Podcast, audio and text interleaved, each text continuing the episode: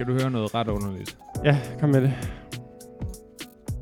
Igennem en periode på et halvt år, der har den vase, der står lige her, den har sagt klik hvert, hver time cirka.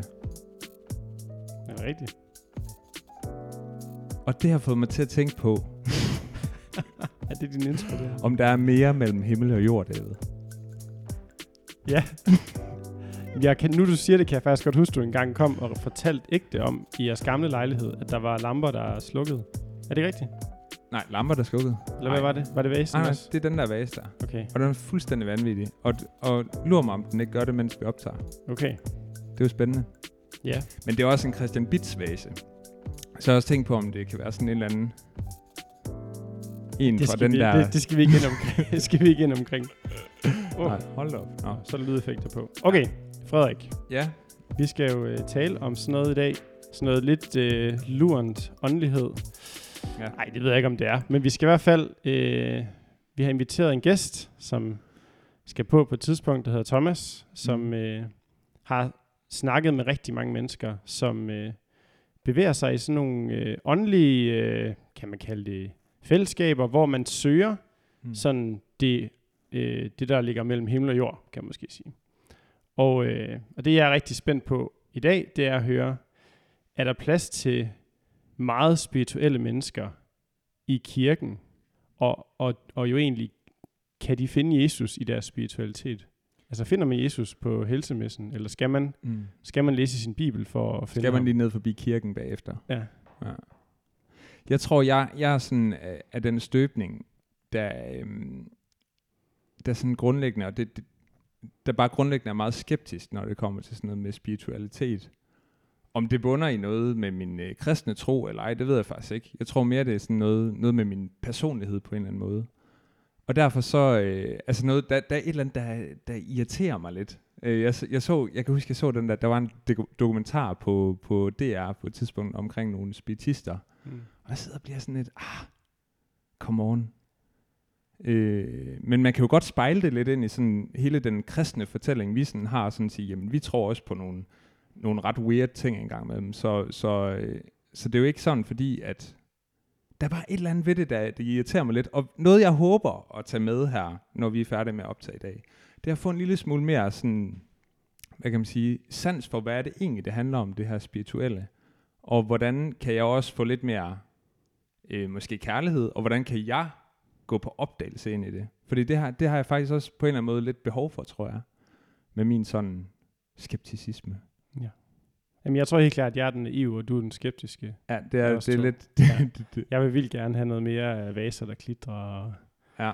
og vinduer, der blaffer. Nej, øhm, ja, og, og Thomas Provin, som introducerer sig selv på et tidspunkt senere, øh, jeg har ligesom prøvet at udfordre ham på, øh, hvordan er hans gudsbillede blevet taget, hvordan har det taget form af mødet med mennesker, der har en helt anden forståelse af tro og åndelighed, end sådan klassisk kristen måske. Øhm, og det håber jeg jo så, at han vil spille den udfordring videre til mig, for jeg vil gerne øhm, på en eller anden måde se, kan jeg lære noget af de her mennesker, som har så stor en længsel efter at møde det guddommelige. Mm. Kan jeg lære noget af den længsel, eller kan jeg lære noget af... Og modsat jo også, er der noget, som jeg skal være opmærksom på, var, varsom overfor, eller noget, jeg skal sådan... Ja, det glæder jeg mig til at høre. Mm. Hvad skal jeg lære, og hvad skal jeg ikke lære af dem? Ja. Og de er her jo desværre ikke, men jeg håber, at Thomas så kan være lidt talsmand for dem på deres vegne. Og så kan det være, at han giver et nummer til sidst, på en vi skal have fat i. Åh oh, ja, det kunne godt være. Så, Så, øh, så der kunne være en, sådan en opfølger. ja. Ja. Men lad os, øh, lad os bare get to it.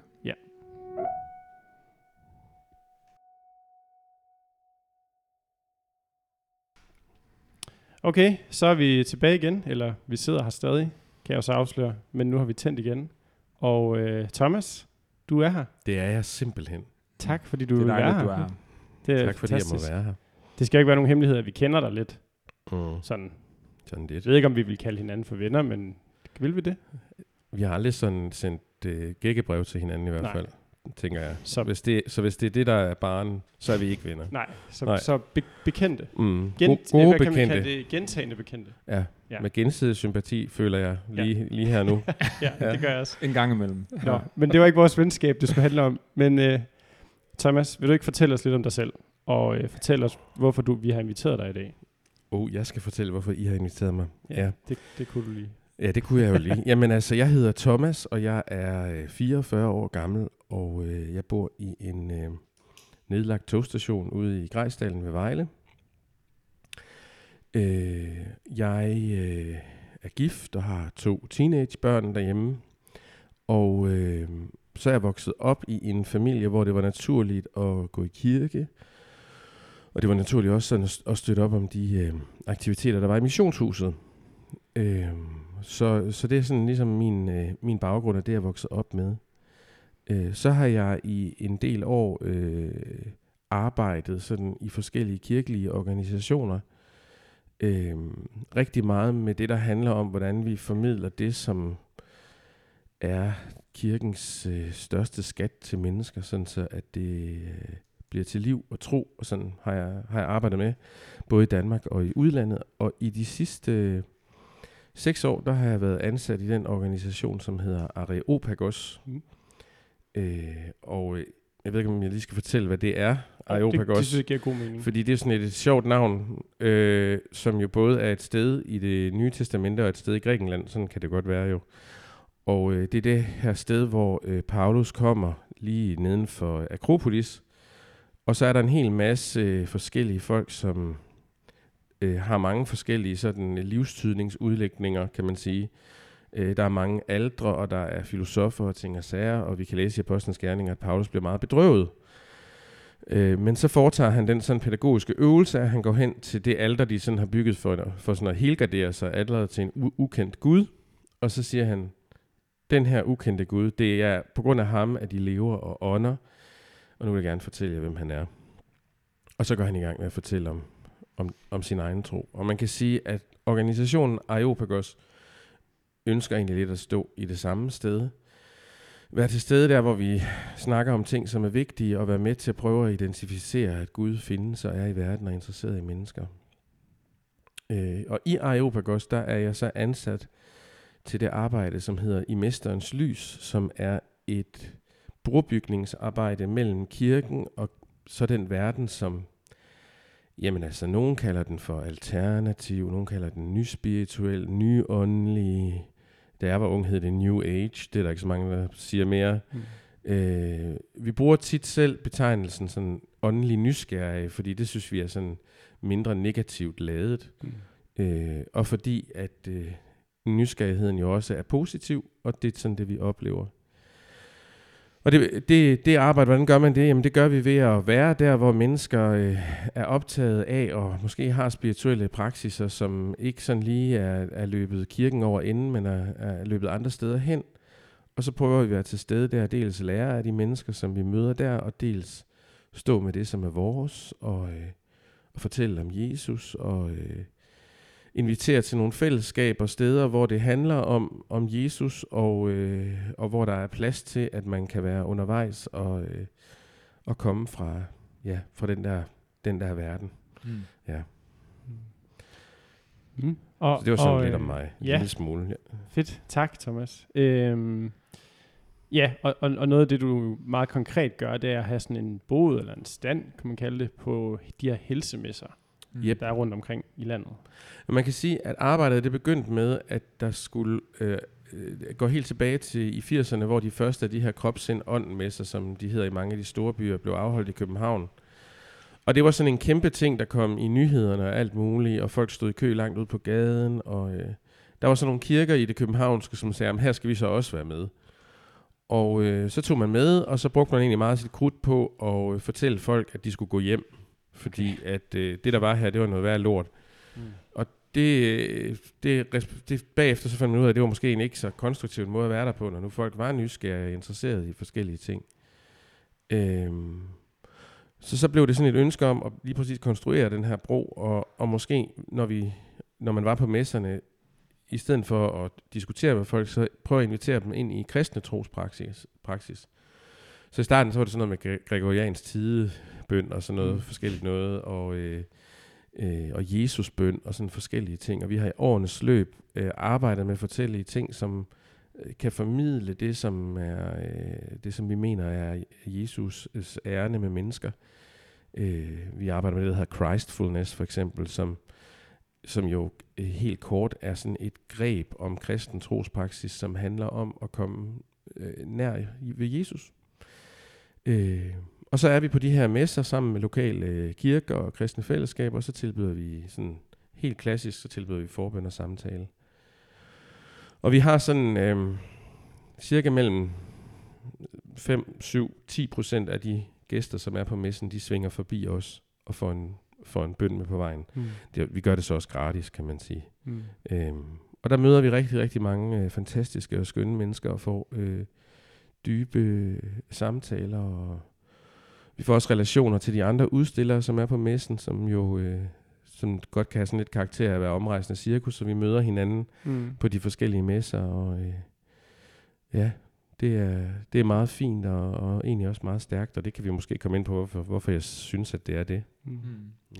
Vil du ikke, øh, jeg tænker for lige at danne et rigtig godt billede af, af det her, vil du så ikke fortælle en lille smule om nogle slags mennesker, der kunne komme forbi, og hvad der sker fra de siger, hej Thomas, til de går igen? Eller sådan. mm. Hvad er det for nogle mennesker, og, og hvad, hvad, hvad sker der hos jer? Jamen det, som er sket sådan gennem årene, er, at i begyndelsen var det rigtig meget... Øhm, vores oplevelse var, at der var det rigtig meget mennesker, som havde sådan truffet en eller anden form for aktivt valg i deres liv om at være leve spirituelt. Det vil sige, at man måske bosætter sig i et, i et, i et eller andet form for esoterisk øh, bofællesskab og øh, spise biodynamisk og, øh, og sådan. Og, og dermed udgjorde en eller anden sådan meget specifik gruppe, kan man sige. Men i de år, som er gået, så oplever vi egentlig, at det her felt, som har med spiritualitet at gøre, er blevet meget alment. At de mennesker, som dukker op på messerne, som køber sådan en billet til en 800 kroner, jamen det er, det er naboen og kollegaen og øh, øh, tanten. Altså det er, det er helt almindelige mennesker, øh, som kan være stødt på et eller andet i deres tilværelse, som har øh, ja, sådan krasset lidt eller udfordret rigtig, rigtig meget, øh, eller som har givet dem en erfaring af, at der er, ja, der er noget i livet, som ikke bare, som er mere end det, vi kan tage og, og føle om. Øh, og så går man sådan et sted hen for at, at øh, er min oplevelse, for at møde mennesker, som ikke øh, griner af en, eller synes, man er fuldstændig latterlig, Mm. øh, men for at møde forståelse, og for at få nogle, øh, nogle pejlemærker til, hvordan man så øh, skal gå herfra videre i sit liv. Mm. Og øh, hos os, der fungerer det jo sådan, at så, så kommer de forbi, og så siger vi, hej, vil du, må vi bede for dig, og sådan noget. Og så spørger de lige, "Hvem- er I? Og så siger vi, at vi kommer fra kirken, vi er kristne. Øh, og, og som jeg sagde, så er vi der altid med en lokal øh, menighed, fordi der, det, det synes jeg simpelthen er mest rigtigt, at der skal være noget lokalt at hæk, hække det op på. Og så kan der være, der er nogen, der sådan lige skal høre, hvad, hvad det er for noget, om vi er Jehovas vidner eller, eller et eller andet. Og når vi så sådan fortæller, at vi sådan er folkekirke, frikirke, hvad vi nu er den dag, øh, jeg selv jo er i folkekirken, så, så, så kan vi få lov til at fortælle lidt om, hvad, hvad bøn er. Øh, så tit folk, så sætter de sig ned, så er vi gerne sådan to forbedere, og så, så forklarer vi, jamen altså vi, øh, jeg plejer gerne at sige noget retning af, jamen altså, vi tror, at Jesus er her, og vi tror, at det som øh, fylder os, hvad enten det er noget, der gør os urolige, eller bange, eller noget, der gør os glade og forventningsfuld, det er noget, vi kan bede ham om at komme og være med i, og at det kan være godt. Vi tilbyder også, at vi kan bede en velsignelse over folk, og vi har sådan en bøn, som vi kalder for heling af hjertet, som i virkeligheden er en bøn om, at Gud må lægge sine hænder på det, som er vores minder og erfaringer og vores personlighed, og komme til stede og være der. Og så siger folk tit ja tak, det vil de gerne være med til. Og så, så spørger vi, om vi må lægge hænderne på skuldrene af dem. Det skal man huske at spørge pænt om. Mm. Så siger vi til dem, at hvis du synes, det er ubehageligt, kan du altid sige stop eller ammen, så stopper vi. Og så går vi i gang med at bede. Øh, og fordi tit af dem, vi beder for, ikke har prøvet det før, så, så tager vi os sådan lidt tid omkring det. Øh, vi beder nogle ting, vi beder nogle ting højt. Noget, som vi ved er sandt. Ikke, som regel, ikke? Altså, Mm. kære Gud, tak for det her menneske, som sidder her, som er skabt til at blive elsket af dig, og til at have fællesskab med dig. Tak fordi, at det her menneske er underfuldt skabt, eller, eller hvad mm. det kan være, som ligesom ja, sætter en ramme, mm. og så beder vi ind i det, som, øh, som den person har bragt op, fordi det sker næsten altid, at folk så lukker op for et eller andet, når vi har spurgt, om der er noget særligt, mm. de er optaget af. Og det berører mig dybt hver eneste gang, hvor ærlige folk øh, kan være med alt muligt i deres liv. Øhm, vi plejer også at, at tage sådan lidt øh, stillhed for sådan at fornemme, om der er et eller andet Gud minder os om, et bibelvers eller et eller andet, vi, vi på en særlig måde måske også skal tage med i vores bøn. Og så beder vi sådan lidt på skift, og det, jamen, det kan tage sådan måske en 10-15 minutter. Det, det, oh, det, det er meget forskelligt. Mm. Øhm, og så på et eller andet tidspunkt bliver der sagt amen, ikke? Og, øh, og så sidder vi der. Og, øh, og for en del af dem, vi beder for, så øh, giver de udtryk for, at det har været en overvældende oplevelse at være der. At de har fornemmet og mærket, at der var noget på spil, mm. som var andet og mere. Øhm, jeg har oplevet, at folk øh, spurgte mig, hvad, hvad, var det, du, hvad var det, du gjorde? Hvad var det, I gjorde? Fordi jeg mærkede et eller andet. Mm. Og så er det jo meget dejligt at kunne sige, at du hørte jo, vi bad til Jesus, så hvis du har mærket noget, så er det nok ham, der ved dig et eller andet. Hvad tror du, det handler om? Øh, jeg har oplevet, at vi, vi bad øh, sammen med, vi, vi har beder sammen med mennesker, som ikke har måske har nævnt noget, men som har haft en eller anden form for smerter, og som så bagefter sidder sig helt forkert ud i hovedet, fordi de så har en oplevelse af, at selvom vi ikke har adresseret det i bønden, fordi vi ikke vidste det, så er smerten blevet mindre, at de har siddet og været i det her, det her rum, hvor vi har kaldt på Jesus. Øhm, og jeg, altså jeg, kan, jeg har mange anekdoter på lager, David mm. og Frederik.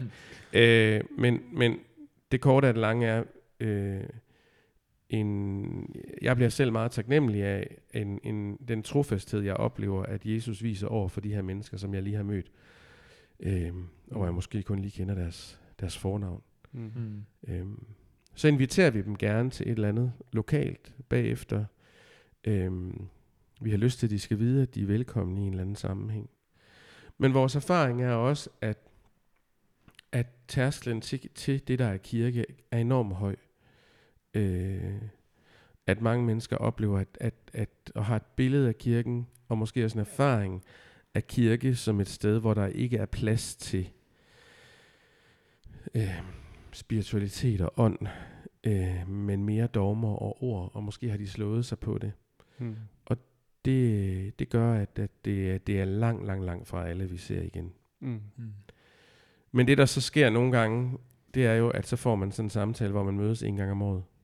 Og jeg har så nogen, som, hvor vi beder sammen en gang om året. Ikke? Mm. Så, så kommer de tilbage, så fortæller de, øh, så fortæller de om, hvad det var, vi bad for sidst, fordi det har jeg jo tit glemt. Og så fortæller de, hvordan det er gået. Øh, og så er der noget, vi skal bede for igen. Øh, der er også nogle af dem, der giver udtryk for, at de selv er begyndt at bede sådan ind imellem og spørge lidt ind til det, og det, det plejer jeg bare, jeg er ikke pave eller noget, men det plejer bare at give folk lov til, at de ja. godt må bede selv derhjemme. ja, ja, det ja, godt. ja. ja. Øhm, og på den måde kan man sige, så, så oplever jeg, at der kommer sådan noget, øh, der kommer sådan et miljø omkring det, at vi er på den samme stand år efter år. Der er nogle folk, der vender tilbage, mm. øh, som vi får lov til at bede sammen med, som vi får lov til at dele lidt liv og tro med helt kort, inden de går igen. Mm. Ja. Stærkt mm. lige at høre. Øhm, jeg bliver nysgerrig på dig, Thomas, og hvordan... Øh, jeg, jeg kan jo huske dig fra jeg var KFS'er, Kristi Forbund for Studerende. For mange, mange år siden. For mange år siden, der, der gik jeg i gymnasiet og var på lejr. Og mig og David, vi var på lejr sammen. Jeg vil sige, vi blev vagt på en uh, discipletræf nærmest. Ja, når den allerførste der. Ja, discipletræf, ja. som jo er et super kikset navn var... på, en, på en rigtig fed lejr, ja. som, uh, som er KFS' store efterårslejr. For gymnasieelever. For gymnasieelever, mm. ja. Hvor, uh, hvor mig og David var med på lejr, og virkelig... Jamen, det var en helt vild lejr den første gang, vi var med der. Men hvor jeg også kan huske dig, Thomas, som en, der, der kunne... Uh, jeg kan bare huske, at den første gang, jeg hører en tungetale, Ah ja, så ved jeg, hvad det er for en leg, vi snakker Der er du, øh, der er du ligesom liturg, eller. Mm. person, der ligesom føres igennem det. Mm. Øhm, og der kan jeg jo allerede huske, at jeg tænkte dig som en, der havde et eller andet, øh, en eller anden kontakt med det her spirituelle, som Mhm. du ligesom var optaget af, Mm. og som vi andre lige pludselig fik lov til at blive en del af. Mm. Øh, eller sådan en ung dreng som mig fik lov til lige at sådan se lidt ind i. Ja. Øhm, så jeg bliver nysgerrig på dig, Thomas, og hvordan, hvad, altså hvor, hvor kom den, altså hvordan blev du optaget af det? Mm. Øh, ja. Hvad er din historie i det? Ja. Nu, er- nu var det ikke mig, der havde tungetalen, men, men det, Nej. jeg, jeg kan huske den lejr der også, jeg, øh, for jeg svedte en del øh, den aften. Jeg synes Øh. virkelig, du gjorde det godt. Ja. Ja. Øh, jamen, jamen, altså, jeg er jo vokset op i et, øh, i sådan, sådan pietistisk missionshus øh, sammenhæng, øh, hvor man lægger rigtig meget vægt sådan på ordets forkyndelse. Øhm, og det, det gør jeg også stadigvæk den dag i dag. Altså, det er ikke, det er ikke enten eller for mig. Øhm, og så har jeg været engageret i, på forskellige måder, blandt andet i KFS, Kristelig Forbund for Studerende, hvor vi øh, har snakket sådan meget om apologetik for eksempel, og det her med at forsvare kristendommen, altså at, at der er, at er sådan nogle, nogle Det er jo det, det betyder, det ord. Svære ord. ja, Det betyder forsvar, forsvar, for ja, trosforsvar, ikke? Ja. Ja, ja og, og, og, og, hvad skal man sige, disciplinen handler jo om, at man er ikke idiot af at være kristen, men at der er noget, der ligner sådan rationelle, det ligner sådan rationelle, øh, hvad skal man sige, begrundelser for, hvorfor det er helt vildt fedt at tro på Jesus, og giver mega meget mening. Mm. Øhm, og så på et tidspunkt, øhm, jamen der er jo sket mange ting i mit liv. Øh, for det første, så fik jeg selv tungetalens nådegave på et tidspunkt. Og jeg blev simpelthen så bange. Kan du lige forklare lidt om tungetal? Hvad er, hvad er det Altså, vi har nok helt sikkert nogle lyttere, der sidder og tænker, hvad Ja. er det? Mm. Ja, altså øh, i Nytestamentet så øh, skriver Paulus i, øh, i brevet til Kore, en af brevene til Korintherne rigtig meget om nogle forskellige gaver, som Gud giver menighederne sådan til opbyggelse og til gavn for mennesker. Øh, og øh, der er blandt andet øh, der er blandt andet sådan noget med visdomsord, og der er sådan noget med helbredelse og sådan nogle ting der. Og jeg er nok vokset op med, at, og der er så også det, der hedder tungetale, som jeg kommer ind på. Jeg er nok vokset op i en tradition, hvor det har man sådan øh, kigget på med lidt skepsis, øh, øh, fordi man nok var bange for, at, at, at det var noget, der kunne løbe af sted med en, og, og, og, sådan, og, og skabe en eller anden form for øh, øh, massesuggestion, som, som havde meget lidt med, med, med, med Gud at gøre i virkeligheden. Mm. Øhm, tungetalen er jo et eller andet sted et særligt sprog, som Gud giver mennesker, som de kan snakke med Gud med. Altså et personligt sprog. Øhm, der er nogen, der får det som et rigtigt sprog. Jeg har engang mødt en, som havde fået svensk som tungetalsprog. Mm. Og så var der en dag en, der havde identificeret det som svensk, og så han tænkte han, så må jeg hellere lære svensk. Og han var utrolig dårlig til at snakke svensk. Men når han bad i tunger, så kørte det bare. Det var meget absurd. øhm, det må og det er sådan noget, man ikke rigtig tror på. Men det har at gøre med det, vi skal snakke om, eller vi snakker om nu nemlig. Mm. Øh, og på et tidspunkt, da jeg var ret ung, så læser jeg det her, som Paulus skriver, og der står der noget med, at man kan stræbe efter nådegaverne. Og så beder, tror jeg, jamen jeg bad sådan en eller anden sådan, hej Gud, giv mig tungetalens nådegave, amen -agtigt. Altså sådan et eller andet meget, det var ikke sådan, fordi jeg sådan lå på min grædende knæ og tænkte, det skulle jeg bare. Mm. Øh, og så en aften, et par nætter senere, så begynder jeg at bede i et eller andet mærkeligt sprog, nogle ord, som jeg ikke forstår, og jeg bliver meget, meget bange. Og jeg er helt sikker på, at det er sådan et eller andet øh, dramatisk inde i mig selv, der løber afsted med mig. Ikke? Altså, at jeg er blevet ramt af det der, og det er indbilsk og underbevidsthed og ting og sager og sådan noget. Så jeg bruger enormt mange måneder på bede Gud om at tage det væk fra mig igen, fordi det var da noget værd noget, og, det, og jeg kendte ikke rigtig nogen, der havde det. Mm. Og så landede jeg på en eller anden måde i, at det var sådan, det var ligesom noget med Gud og mig. Øh, og derfor øh, er det heller ikke sådan noget, jeg så tit har talt så, så meget om, fordi det er meget personligt, og det er, det er meget sådan, dermed også sådan lidt følsomt. Mm. Men altså, det var sådan en oplevelse, det var sådan en oplevelse af, okay, der er noget i det her med Gud, som er simpelthen er mystiske. Og det blev for mig, kan man sige, en, en oplukker til at prøve at kigge på mange af de ting, vi har i Bibelen, som vi ligesom øh, bare ligesom har affinder os med, at det, det er da helt nødvendigt, eller helt almindeligt. Der er da ikke noget som helst særligt i hverken at blive født af jomfruer, eller at æsler taler, eller at engle dukker op i ny og næ og sådan noget. Det er vi ligesom bare, jamen, det, jamen, det passer ind i det der billede. Øhm, og det, det er jo underligt, at, vi, at det er okay, når det står i Bibelen i hvert fald. Og så hvad sådan, hvis det sker i virkelighedens verden? Bibelens verden er jo virkelighedens verden, skal man jo lige huske på. Øh, Så skete der det, at på et tidspunkt, hvor jeg var øh, jeg ansat i KFS, og hvor jeg var meget ude på gymnasier for at snakke med unge mennesker om tro, så blev jeg inviteret med som forbeder på en af de her messer. Og det var, det på, var på den messe, som hed, hedder Mystikkens Univers, som, som er sådan en mere ja, dogmatisk messe. Nu sagde Nu sagde den lyden, ja. Ej, ja, det gjorde den da. Ja, Jeg hørte godt lyden. ja. ja. Men Så Lige da du ser sagde vi, mystikkens univers. Nu Ja. skal Thomas lige i så korset. er det korsets tegn over den, så må vi simpelthen gøre det igen. Ja. Det er virkelig Øh, real life, suspense. det her nu. Ja. Så var jeg med som forbeder der, og så kom jeg ind i sådan et rum, hvor der bare var alle mulige stande, og folk, der stod og havde deres, de havde deres bøger, og deres testamenter, og deres forskellige måder, de greb tro og spiritualitet an på, og jeg var totalt mega anspændt op i nakken. For jeg anede simpelthen ikke, hvordan skal jeg agere ind i det her rum. Hmm. Nå, men så havde jeg jo sådan en vagt som forbeder, hvor jeg var heldigvis sammen med nogle erfarne mennesker. Og det var simpelthen en meget, meget stærk oplevelse for mig at få lov til at være et sted, hvor i stedet for at starte med at overbevise folk om, hvorfor det der med Jesus giver mening, meget- mega meget mening, så, så, så inviterede vi dem til at, at tage kontakt med Jesus. Mm. Altså, har du ikke lyst til at være med til det? Og så sagde folk, jo, men det ville de da gerne prøve. Og så bad vi, og så kom nogle af, ja, så, så kom der nogle lignende historier, som dem jeg delte før, og jeg var sådan helt, wow, okay, Jesus, så det, vir- det virker virkelig agtigt, Mm. når vi beder til dig.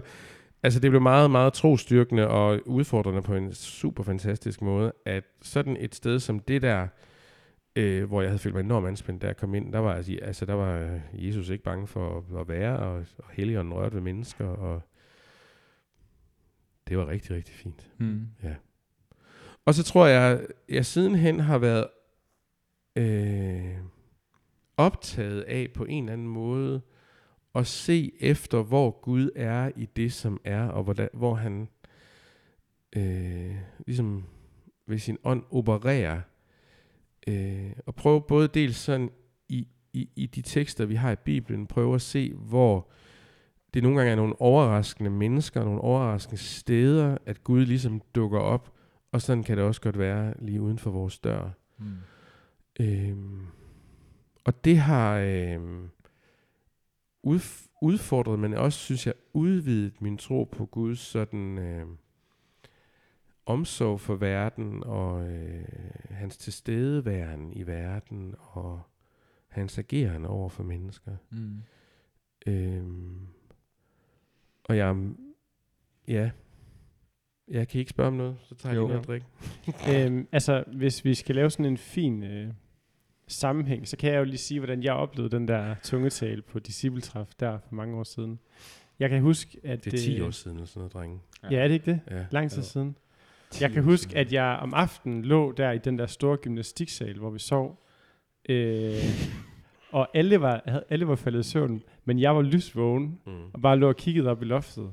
Og bare lå og var sådan, jeg kommer aldrig til at tvivle på Gud igen. Og jeg var sådan helt... Så- Det var, Jeg- det jeg- var da lækkert. Ja, altså, jeg, jeg var sådan helt... Gud, som du lige sagde det med, Gud findes virkelig. Mm. Eller sådan, der var noget her i det her rum her til aften. Selv på gymnasier.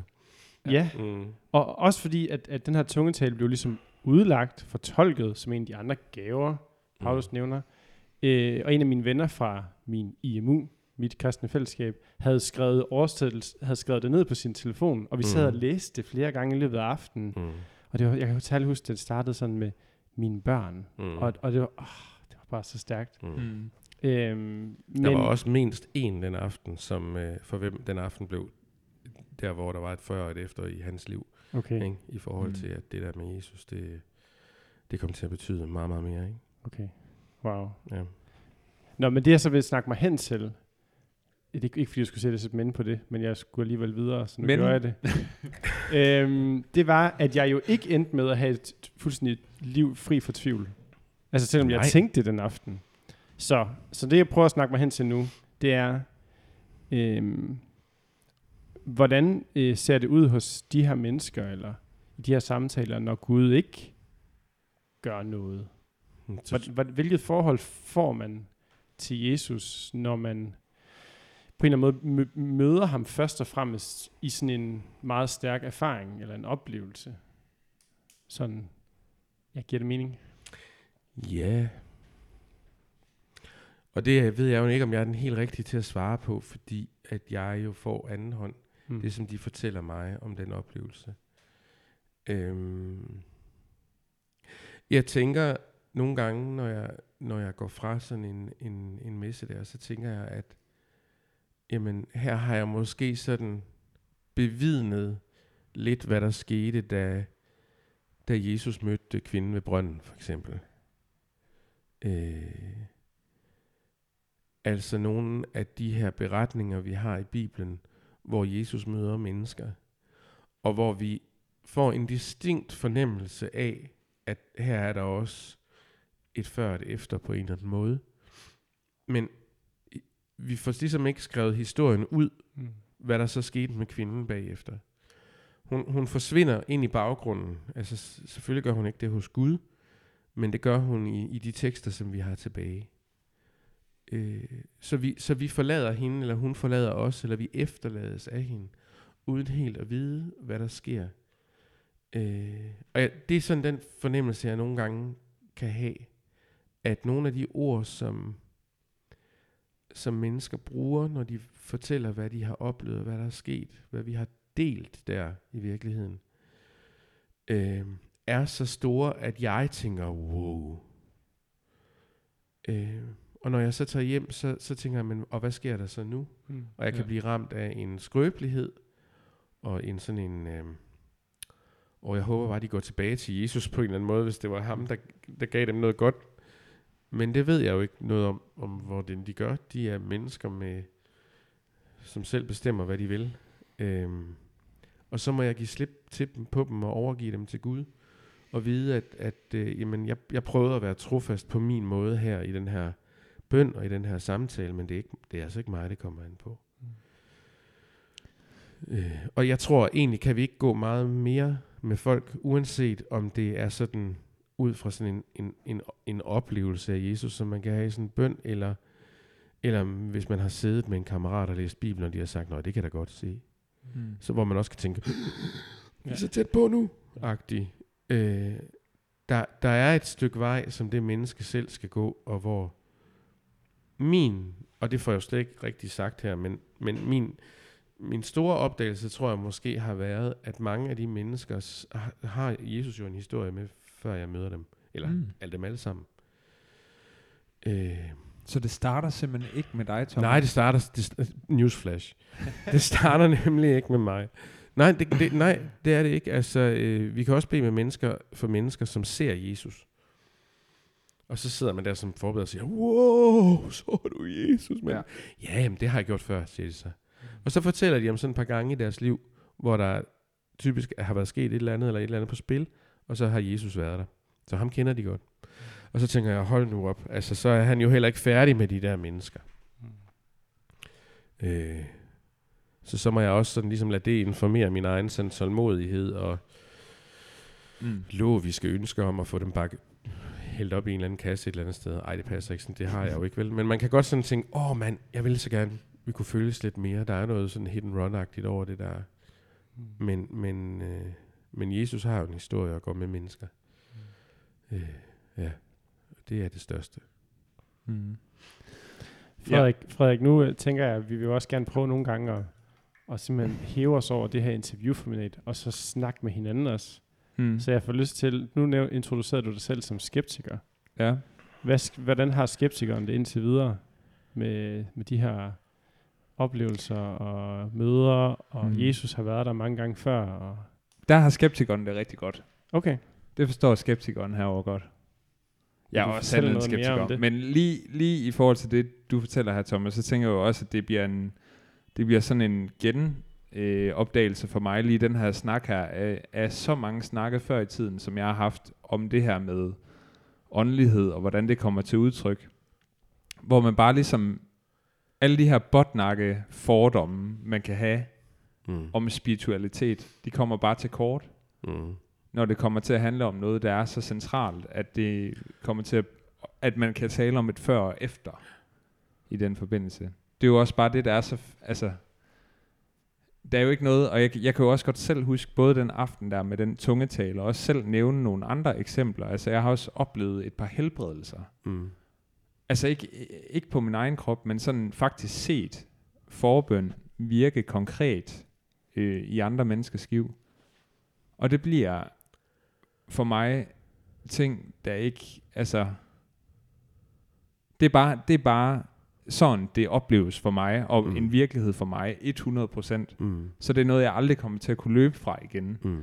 Lige meget, altså selvom man har Heidi-afsnittet i baghovedet, som vi har haft inden af interview om, øh, om det Ja. her med helbredelse i går, Det og var et godt afsnit. mange ting kan jo nok forklares, ikke om? Men mm. ja, og som hun også siger, det, tingene kan jo måske både forklares på den ene måde og på den anden måde.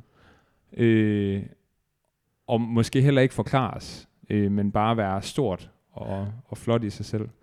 Jeg øh, kan jo sige sådan, altså også som, som, som den her, der nu kom til at repræsentere det skeptiske, at noget, som nogen sikkert vil sidde og tænke, når de hører det her, det er sådan omkring alt det her med spiritualitet og de grænseflader, du også er ude på, Thomas. Øhm, at det er, vi kan jo nærmest alle, eller i hvert fald alle os tre kan jo nok huske den diskussion, der var omkring yoga faith for nogle år siden. Det her med, hvad var det Ja. lige, der skete? Mhm. Øh, da der lige pludselig kom en yogabod på, øh, på sommeroase. Nu karikerer jeg nok nogen. Mm. Øhm, ja, så den, den kunne man lige sådan... Altså, den kommer op i mit hoved, når jeg forholder mig til det her. Den diskussion, fordi hvad, der er et eller andet med, når vi tager på helsemesse. Mm. Du tager ud på helsemesse. Jamen, så kommer du ind i et rum, hvor der florerer en hel masse ting. Øhm, jeg har lært, og det sidder ret dybt i mig, at, at der findes godt og ondt. Øh, og der, der er på en eller anden måde også en masse imellem, ikke? og det ved jeg jo også godt. Mm. Men alligevel, så når det lige kommer til det her med åndelighed, så sidder jeg virkelig med sådan en, holder fast i sådan, der findes mm. godt og ondt. Og det der ikke er fra Gud, Mm. hvad er det fra? Mm. Jamen, jeg er ikke uenig med dig i, der findes Nej. godt og ondt. Altså, og, og, og øh, når, vi, når vi tager på helse med, så beder vi for hinanden, og salver faktisk hinanden, og beder forstanden, inden vi går i gang. Fordi at vi også tror på, at der er nogle åndelige kræfter på spil, at det ikke bare er hyggeligt og alt sammen. Mm. Øh, så jeg, jeg tror også, at der er noget, der er ondt, og der er noget, der er godt. Men jeg tror også nogle gange, at vi øh, i vores blik på tingene lader os farve af vores egen frygt. Altså, Mm. for nu at stille det, stille sådan helt op. Hvad leder flest mennesker væk fra Gud? Er det PlayStation 5 eller tarotkort? Ja. Altså, jeg mener, der kan være mange øh, ting, hvor det er tid, og, mm. Og sådan nogle ting, og, og brugen af tid, hvor, hvad skal man sige, elementet som sådan er ikke noget, vi tænker er særligt dæmonisk, eller sådan farligt, men, men som, som øh, alligevel kan udtrykke en eller anden form for binding i menneskers liv, som er enorm usund. Mm. Og usunde bindinger kan det, som er ondt, altid bruge til, bruge til noget. Ikke? Mm. Øh, men det er ikke bare ikke...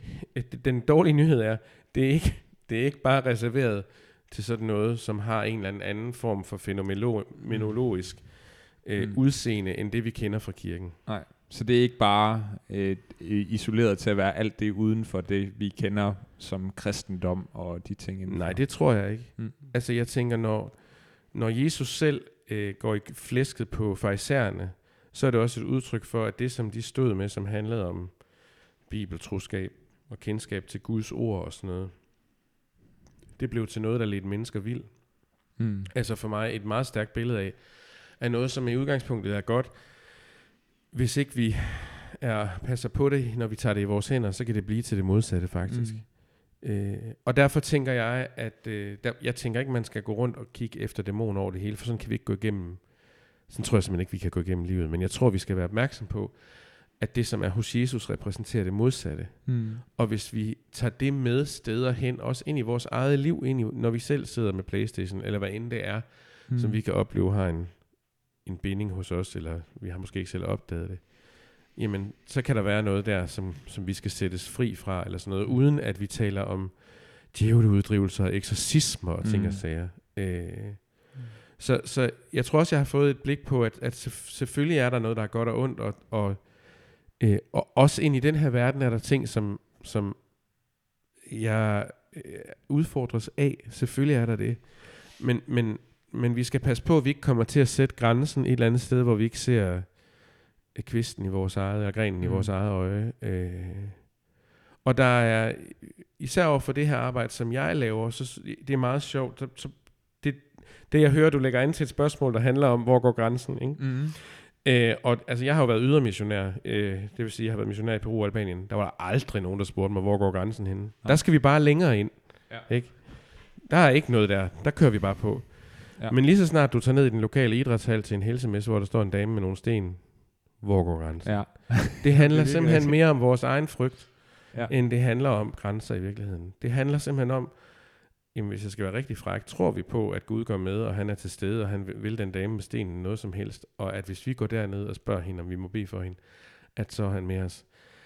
Eller er vi bange og, behov for, og har behov for at blive bekræftet i vores egen frygt, Mm. og ligesom på en eller anden måde kommer til at gøre den der frygt til noget helligt, som den ikke er? Nu er jeg meget provokerende. Jamen det, jamen jeg synes, det er så dejligt og, og en, en dejlig losing. Og jeg tror også, at jeg kommer til at... Altså, jeg, jeg, jeg hører det, du siger, og er egentlig... Altså, jeg kan fuldstændig følge dig, det du siger. Altså, det er ikke, fordi jeg sidder sådan og tænker, ej, hvad var det lige, du sagde der? Men, men, øh, men jeg tror bare stadigvæk, der, du siger noget, der er ret interessant her. Du siger det der med, er det... Øh, Altså det der med, hvor er det, det farlige henne og sådan noget, er det fordi vi er bange for vores, og vi, vi, vi er bange øh, Mm. for at gå ind i de her rum her. Og der kan jeg jo godt mærke, at noget af den der uvidenhed, jeg står med over for spiritister, eller astrologer, eller astronomer, eller hvilken, hvilken en af dem er det? Det er mest lor. Nomerne, det er jo sådan nogle med, altså f- det er dem fysik. inde på universitetet? Ja, Ja, okay. ja. Så, så lorerne mest. øh, Jeg tror, at nu ved, kender jeg ikke din frygt, men jeg, jeg, tænker, det er den. her samtale er det astrologer, du snakker. ja. Det er Men- sådan noget med stjernebilleder Ja, og præcis. ascendanter. Men, og, men ja. at det bliver fremmed på en måde, som øh, det at spille Counter-Strike ikke er fremmed for mig. Ikke? Og Mm. Altså det der med, det, det er nogle verdener, som er mystiske. Mm. Det er det der mysticisme.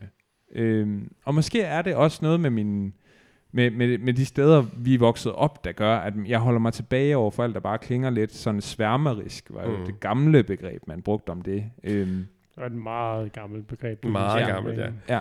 Men så er vi jo tilbage igen ved det, som jeg sådan lige skøjtede lidt henover i starten, som handler om, har vi virkelig et billede af vores egen kristendom som totalt umystisk? vi er bare faldet på plads med alt det besynderlige, der står om i Bibelen. Mm. Hvor der altså også, der står om engle, og der står om alle mulige forskellige ting, ikke? Mm. Der er også folk, der, der er også i hvert fald et sted, nogen, der snakker med de døde. Ikke? Altså, øh, øh, så, så, så i vores egen tradition, tror jeg, at nogle gange, vi kan komme til at, altså, vi har friseret alle, øh, hvad hedder det, øh, knotterne ud, ikke? Mm. Øh, så det hele er sådan pænt, og jamen, det giver totalt mega meget mening. Og vi har Ja, sådan så dagen, der kan komme til tro ved, Ja. det giver bare super god det, mening. ja. men, men, og der, der sker der nogle gange måske det, at vi dels så, så mister vi fornemmelsen af den forarvelse, som der ligger i kristendommen, men dels mister vi måske også fornemmelsen af, at der simpelthen er noget i kristendommen, som er underligt. Mm. Jeg var på en bibelskole på, et- på et tidspunkt og fortælle om mit arbejde, og så, og så fortæller jeg om nogle af de ting, jeg kan møde ude på, på, på helsemesserne, altså nogle af de andre stande, hvad de står med, og så er der en, en af de der søde bibelskoleelever, der rækker hånden op og siger, "Jamen, jamen Thomas, det lyder bare helt fuldstændig vanvittigt skørt. Og så, og så blev vi bare nødt til at have en samtale om, hvad er det egentlig, der er vanvittigt skørt i kristendommen? Mm. Mm. For det er der altså en del af. Mm. Og, og, og det skal vi ikke skamme os ved, men det gør vi måske i virkeligheden lidt. Eller sådan, vi, vi, vi, vi behandler det som helt, altså det er jo bare, det der med, at Jesus skulle dø og opstå igen, det er sådan en eller anden form for kosmisk regnestykke. Det, der, det kunne ikke være, vi, og vi overbeviser os selv om, det kunne ikke være foregået på en anden måde. Og Ja. så mister vi måske i virkeligheden fornemmelsen af, hvad det er for noget voldsomt noget, der er på spil. Da Gud vælger at ofre sin egen søn på korset, ikke? og så at han opstår fra det døde, og Mm. alt det, der sker der. Øhm, så måske er der også i virkeligheden en... Altså jeg tror, der er mange udfordringer til os, som er i kirken for den her verden. Og en af dem handler måske om at gå tilbage til vores egen øh, tradition og prøve at kigge på, jamen, altså hvad, hvad er der lige af, af underlige ting der, hvor vi kommer fra? Mm. Øh, og hvordan får de, nogle af de ting lov til bare sådan lige at stå, ligesom at være der i billedet. Og så har vi sådan gnidet, gnidet dem ud, fordi det er svært for os at leve med. Mm. Og det tror jeg er med til at gøre os fremmede over for andre menneskers erfaringer. Og, og det der, som du siger, der står som det helt andet, hvor vi tænker, Mm. her er jeg bare fuldstændig på udebane. Ja, ja, ja. Jeg har det, som jeg tit har det i vores samtale her, at jeg skal sidde og sortere i mit spørgsmål. Fordi der er Ja. mange inde i mit hoved. Jeg er kun 10 Og nu er minutter jeg sådan, igen. nu har jeg mit moment. Og så er jeg sådan, åh oh, nej, hvad, hvad var det nu, jeg ville sige? Mm, Okay. vælte mig jo, hvis det er. Ja, Altså, jeg siger noget helt dumt. nå okay, jeg tæ- du mente ikke sådan helt konkret. Jo, det kan vi Hold også. Det tror jeg ikke, I kan. Men, Okay, nej, jeg, jeg, jeg tager den bløde først. Fordi den vil jeg gerne nå at have spurgt dig om. Så. Øhm, og jeg, jeg, jeg, i stedet for at sige Guds billede, så vil jeg sige Jesus billede. Mm. For det er jo meget Jesus, det handler om, fornemmer jeg. Så jeg vil spørge dig om... Jamen, er det ikke det, David? Jo, For mig er det Jo. meget Gud, det jeg handler om. også det. Men okay, så hvad har du, øh, hvilken del af dit Jesus-billede er blevet allermest udfordret, eller har taget form, eller er blevet udvidet? Altså, har du, hvad er det vigtigste, du har lært om Jesus ved at se Jesus i de her mennesker? I de historier? Og du må gerne knytte en, en god anekdote på. Men sådan, hvad har, hvordan har du lært Jesus bedre at kende i det her? Øhm, jeg er stadig i gang med at lære Jesus at kende. Og der er stadigvæk mange steder, hvor at det, som mennesker siger og gør, får mig til at reflektere over, hvem han er og hvad han har sagt. Øhm, det er der også i samtalen her, tror jeg. Øhm, men en, et par ting, jeg lige vil nævne. Øhm, og, og nu, nu, går det, nu går der sådan lidt provokation i det. Øh, Jeg tror, jeg kommer et sted fra, hvor at, øh, det var vigtigt, at loven blev forkyndt, for mennesker kunne ikke selv regne det, regne det ud. Altså, mennesker kunne ikke selv regne ud, at de var synder. Og den har nok sådan altid siddet hos mig. Du skal huske at fortælle dem, at de er synder, ellers så regner de det ikke ud. Øhm, men der er rigtig, rigtig mange mennesker, som bærer enormt store byrder af skyld øh, over ting, som de har gjort, som de vedstår sig. Øhm, på en helsemesse, den første, der kommer og satte sig, vi har dårligt pakket standen op, så kommer der et menneske og sætter sig, så kigger hun på mig, og så siger hun, ved du hvad, jeg har brug for tilgivelse. Øhm, så, så sagde jeg, så sagde jeg, så er du nok kommet det rigtige sted hen, sagde jeg. og så snakkede vi lidt, og så bad vi en bøn, og det var rigtig, rigtig fint. Men det at kunne udtrykke det så klart, det har jeg Mm. oplevet flere gange. Mm. Øhm, så har jeg oplevet, at der kan være mennesker, hvor jeg tænker, hold nu op, det der, det ser, det ser virkelig ud som om, at jeg kan i mit hjerte have dømt mennesker. Øh, jeg havde en oplevelse med en udstiller, som jeg altid hilser pænt på, men som jeg altid også har været lidt bange for. Øh, som kom en dag på en messe og, og bad om forbøn. Vi havde en, en enorm dyb samtale. Og, øh, og jeg fik lov til at se, at, øh, at vedkommende havde lange samtaler med Jesus i sit liv. Og jeg måtte bare bagefter bare bekende, okay, du havde egentlig troet, det skib var sejlet. At det her var en, der havde lukket sig for de der ting. Men det er svært at lukke sig for Gud, når han kommer og banker på. Øhm. Så, så, så det der med, at Jesus er i gang med at vise mennesker, hvem han selv er, og også, også bruger det, som er smertefuldt i menneskers liv, til at, til at drage dem til ham. Øh, den ømhed og omsorg og loyalitet, der er over for menneskers liv ind i det. Og så sidst men ikke mindst det, at folk kan blive simpelthen så glade for Jesus, selvom de aldrig har været i kirken. Mm. Jeg har en, øh, en rigtig god ven, som, øh, som, øh, som engang sagde, at han havde meldt sig, han søgte jo sand, sandheden, derfor havde han meldt sig ud af kirken. Øh, og så på et tidspunkt, vi mødtes, så havde han lige læst Johannes evangeliet. Og så siger han, "Jamen, Thomas, jeg tror, jeg kan sige sådan, jeg elsker Jesus, siger han. Øhm, og så må jeg bare sige til ham, jeg kan ikke huske, hvornår der er den sidste nogen i kirken, der har sagt til mig, at de elsker Jesus. øh, men det der med, at, at, at altså, Jesus kan godt holde til at øh, operere uden for de der sådan rammer, som mange af os er vokset op i, og altså, Gud skal takke og lov for det. Øhm, ja. Så selvom jeg stadigvæk synes, at man skal komme i en kirke og høre til en menighed og være i et fællesskab og så videre, og, og brænder for, at mennesker får lov til det, så føler sig hjemme der, så kan Jesus altså godt bare stadigvæk vise, folk- vise folk, hvem han er. Mm. Det er okay. Det var, det var bare det, jeg havde brug for at høre her til aften, tror jeg. Altså, det andet, andet var også fedt, men det var Mm. virkelig stort. Det var dumt, vi tog det til sidste. Ja. Ja.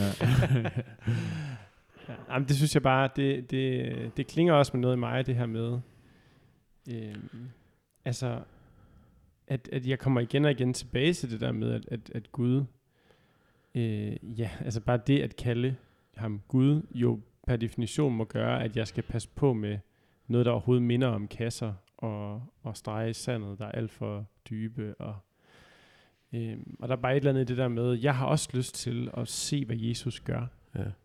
Altså, og det er det, jeg kan mærke min nysgerrighed og min sådan, jeg bliver draget imod, Mm. at du får lov at, at se, hvad Jesus gør Mm.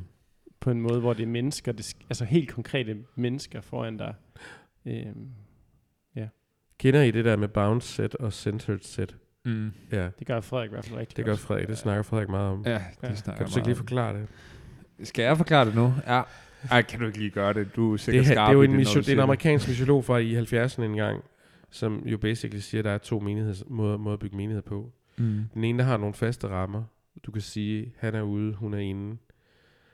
Øh, og så har du, du har selvfølgelig Jesus i, i, i midten, men der er nogle rammer, som gør, at du kan sige ude og inde. Mm. Det er øh, the bound set, altså hvor der er nogle Mm. faste rammer.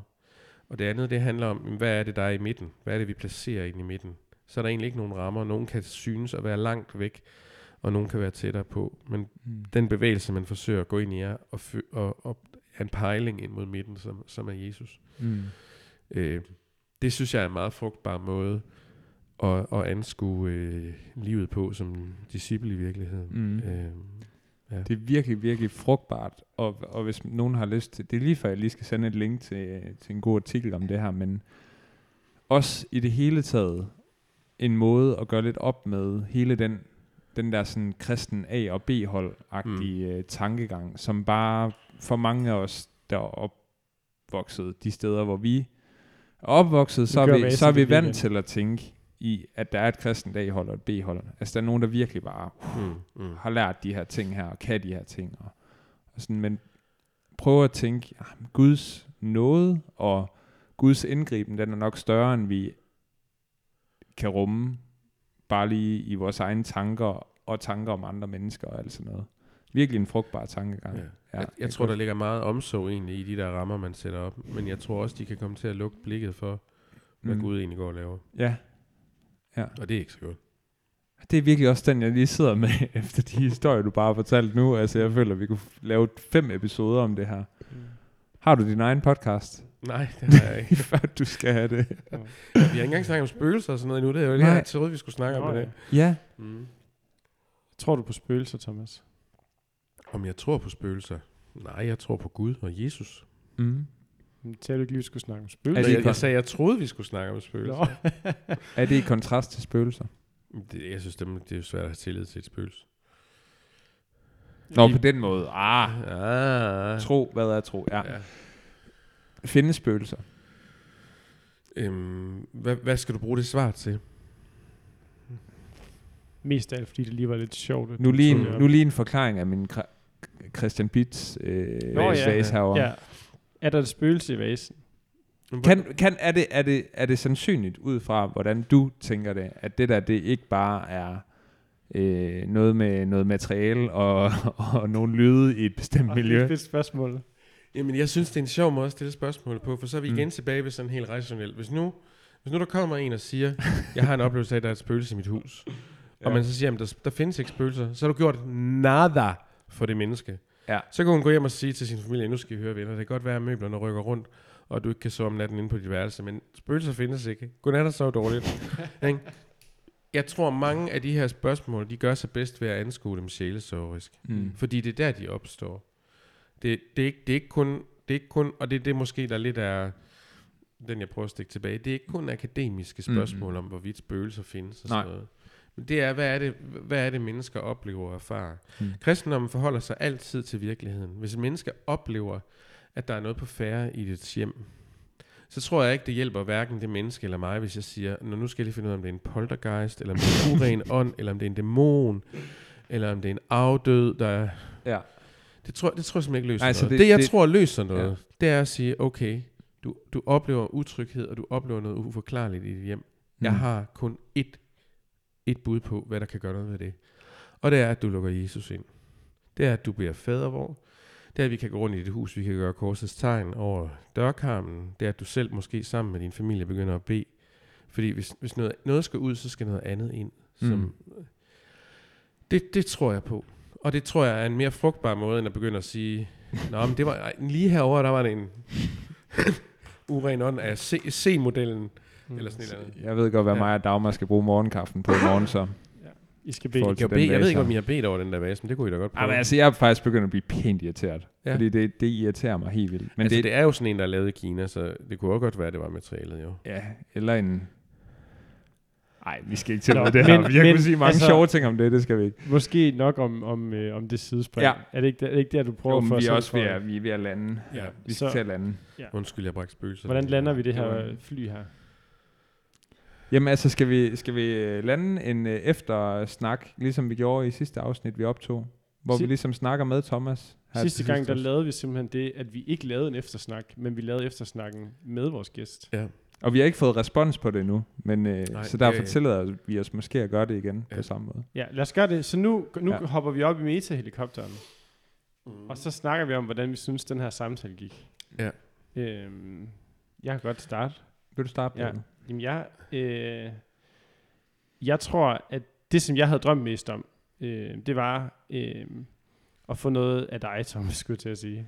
øh, men sådan, at, at få noget af, af den her rejse, få, få noget af den her rejse, du har været på. Rejsen, ja. Lige fra over 5 chair challenge og så til live shows. verden er, Okay. du snakker om det? Lige sætte færdigt. Okay, så Kæmpe man crush. bootcamp. Ja. jeg kan ikke koncentrere mig nu. Nå, højdepunktet for mig, så springer jeg bare til det. ja, kom med det. Højdepunktet for mig, det er, at, at jeg kan høre og mærke på dig, at du har øh, fået noget med, du har fået noget øh, til dit forhold til Jesus for de her mennesker, som mm. du Mm. ikke kunne have fået på nogen anden måde. Mm. Og det var egentlig det, jeg havde drømt om, du ville komme og sige. Om pyha så. Og så jo derfor også, så fordi jeg får en længsel efter, at jeg vil også have det, eller i hvert fald sådan, ja, hvad er det, jeg, hvad er det du vil sige det, jeg ved? Øhm, jeg er bare glad for, jeg, jeg bliver bare selv inspireret af, mm. At Jesus gør noget for mm. Mennesker, og det Mm. gør Jesus større for mig, Mm. at ham, jeg tror på, han møder mennesker, som jeg øhm, i mit stille sind aldrig tror, han vil møde. Mm. Så det, det er nok mit højdepunkt for vores samtale. Mm. Det er den øh, sådan glæde, tror jeg. Mm. Jeg synes, det var enormt interessant at høre jer fortælle om den der oplevelse med den der tungetale for 10 år siden. Ja. Mm. Og hvilket spor det sat hos jer øh, at møde noget, som er sådan genuint mystisk, men også, mener jeg, genuint kristent. Mm. Øh, hvor dybt et spor det satte. Øh, og det har jo selvfølgelig, og, og dermed synes jeg sådan, på metaniveauet det er interessant, fordi der har jo allerede en, en oplevelse af, at der er noget sådan helt erkendelsesteoretisk og erfaringsmæssigt, som simpelthen kommer til os på en anden måde, Mm. når vi bliver placeret over for noget, som vi, det kan vi simpelthen ikke. Ej, good luck med at lave et, Vi, en hvordan skal vi apologetik forklare over, det? Mm. Ja. Vi, og så kan vi, for, så kan vi sige, at, at, at de var fulde, eller vi kan sige, at de var øh, high on et eller andet øh, lejerstemning eller noget. Mm. Men det, der blev sagt, og det, der kom ud, virkede jo altså på en eller anden måde til tro og liv for jer, ikke? Mm. og for andre. Ja. Og det, synes jeg jo, er en virkelig sjov erfaring, at I kommer med til den her Mm. samtale. Mm. Som, som, øh, Ja, jeg, tænk, jeg kommer sådan til at tænke på Emmaus-vandrene. Ja. Altså, jeg elsker den historie. Ja. Øh, Fra Bibelen. fra, fra Bibelen. Mm. Øh, som jo handler om de her, øh, der er frustreret efter Jesus er død og opstået, og, og de er på vej væk fra Jerusalem, Mm. øh, nogle disciple. Og så kommer Jesus og følges med dem, men de kan ikke se, det er ham. Og han sådan prøver at forklare dem, og, altså havde I ikke forstået, og havde, var der ikke noget med, der var forudsagt i de gamle skrifter, noget om sådan og sådan, og de er bare sådan lidt, Åh, hvad, fortæl os noget mere agtigt. Øh. Og det, som er så fantastisk i den fortælling, er, at før de opdager det Jesus, som spoiler alert, de gør lige til sidst, så sker der noget, altså der sker simpelthen noget med dem, ikke? Mm. Brændte vores hjerter ikke, siger de til sidst, ikke? Og, og da Jesus sådan gør miner til at gå den anden vej, så er de sådan lidt, ej, men har du ikke lyst til at være sammen med os? Altså, vil du For dem er det her på det her tidspunkt en fremmed mand. Altså, Mm. før de ved, det er Jesus, så kan de bare mærke, det er altså simpelthen godt at være sammen med ham her. Mm. Og det er jo lidt, det er faktisk lidt det, at der hvor, også der hvor, hvad skal man sige, vores ord for at forklare lidt går tom, der kan Jesus altså godt stadigvæk være og gøre nogle ting, kommunikere noget, som, som vi måske responderer på, på en, en, en, en dyb måde. Øh, og det er jo bare dejligt. Mm. ja. Mhm. ja. ja. Ja. Jeg havde heller ikke troet, vi skulle tale om den Nej, aften. Det var lidt sjovt. Det var mega Jeg sjovt. tænkte bare det, ja. Jeg kom lige i tanke om, mm. Når jeg sådan lige skulle tænke tilbage, historie, ja. hvad kan jeg lige huske med Thomas, så var det lige den, det er simpelthen lige den, der sidder. Ja. Ja. Og jeg, jeg kan ty- tydeligt huske den aften, også fordi jeg deler din oplevelse af den, David, med at, at den var virkelig tros styrkende Ja. og, og opløftende, og ja, og det, det har jeg faktisk ikke kunne sige om særlig mange andre oplevelser med, tro, med tungetale siden. Men der er også noget den. i den der oplevelse, hvis jeg må få lov til at blive lidt ved den, som, Mm. hvor man bare er fuldstændig uden kontrol. Mm. Man er fuldstændig uden kontrol. Og rigtig meget af det, vi laver i kirken i dag, der sørger vi for at have det meste af kontrollen Mm. i vores hænder. Øh, altså, vi giver, ikke, vi giver ikke helt slip. Og jeg sidder ikke og advokerer for sådan en fuldstændig karismatisk, øh, alt, alt, alt er Mm. tilladt-agtigt. Mm. Mm. Jeg mener, der skal være orden også i gudstjenesten og i alt det, vi laver i kirken. Men der kan nemt, også på grund, fordi vi er nordeuropæere og er meget kontrollerede væsener, Mm. så kan der blive sådan en, at vi, at, altså, vi, det er sjældent, at vi får lov, at det er sjældent, vi giver slip af os selv Mm. på tingene. Og i sådan en situation der, som den der for 10 år siden, der er det fuldstændig, what is happening? Ja, ja, ja. Mm. Det er fuldstændig ude af ens hænder. Ja. Og, og, og man er helt rundt på gulvet, og man kan mærke, der sker noget godt Mm. i det. Og det der er jo måske i virkeligheden et udtryk for noget af det, som du var inde på, David, som har at gøre med Guds billeder og Jesus billeder. Mm. At hvis vores Jesus og Guds billede er super kontrolleret, så kan det godt være, at når han så kommunikerer på de der andre måder, så går det sådan lidt hen over hovedet på os. Ja. Ej, jeg får lyst til at tilbage en lille smule mere ved den der oplevelse nu, for nu kommer det til mig. Men, og, og noget, jeg nemlig kan huske, som måske er frugtbart her, nu snakker vi bare, men jeg gik rundt den aften, for det der sker, når, når der generelt sker sådan nogle oplevelser, og jeg har en, øh, en ven fra, fra en, en, en rigtig pentakostal kirke, som siger, at det samme sker hos dem, Pinsekirke. men øh, pinsekirke, undskyld. Øhm, det er, at så resten af aftenen, så sad folk og spillede spil, og drak kaffe, og, og jeg gik bare rundt og var sådan, hvad laver I? Ja. Hvorfor er der ingen af jer, der snakker om, hvad vi lige har vidnet? Jeg var, jeg var helt brændt af Vi har været det bag fortæppet. Altså, jeg kan bare huske den her følelse af, Mm.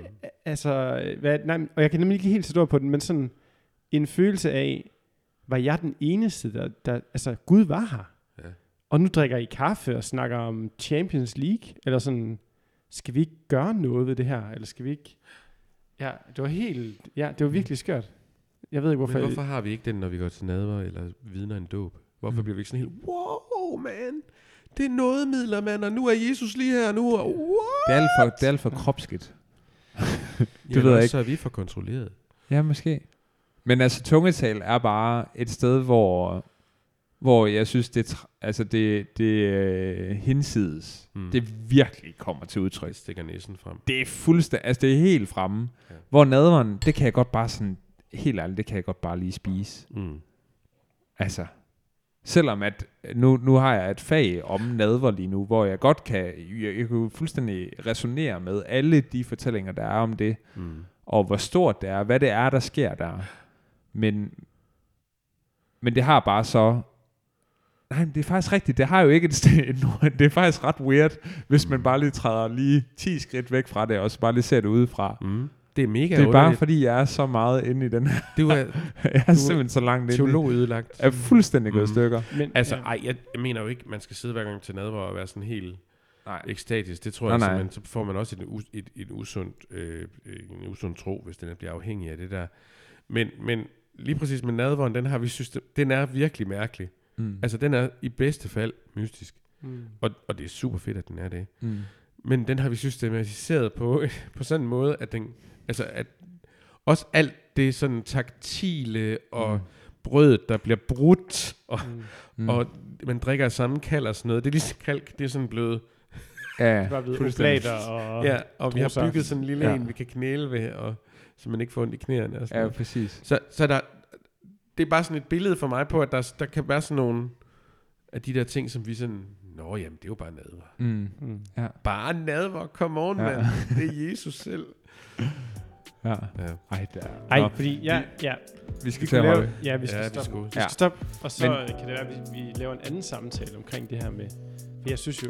Nej, nu stopper I er slet, slet ikke færdige, jo. Vi er ikke færdige nu. Vi vil skåle i øl og Ja, snakke ja. videre. jeg. Ja, Jeg vil lige slutte af med at sige, Nå, at øh, jeg så synes... tager du en sætning jeg, mere. tager, okay. jeg, tager, jeg har jo ikke sagt, hvad jeg synes om det her Nå, øh, nej. afsnit nu. Okay. At, øh, at øh, det var dejligt at blive øh, mødt af dig, Thomas, også i, at, øh, at de her botnakke øh, fordomme her, de, øh, de er jo til stede, men de kommer også til skamme, når man møder sådan en som dig, der har de historier, du har. Og, og øh, ikke bare kommer til skamme, de giver mig også en kærlighed og en længsel efter at få lov til at se mere af, hvad er det egentlig derude? Øh, i den her store hvide verden, hvor man kan få lov til at opleve lidt mere af, af Jesus. Det vil jeg gerne sige, uh, sige tak for. Jeg behøver ikke at slutte det helt af. Vil du have en sidste replik? Jamen, så det er okay, når du slutter det nu, så er det fint. Det er godt sted at slutte. Så, så lykkes Så lykkes afsnittet. Ja. Tak fordi godt. du kom, Thomas. Det var skønt. Tak Ja. fordi jeg måtte. Og skål.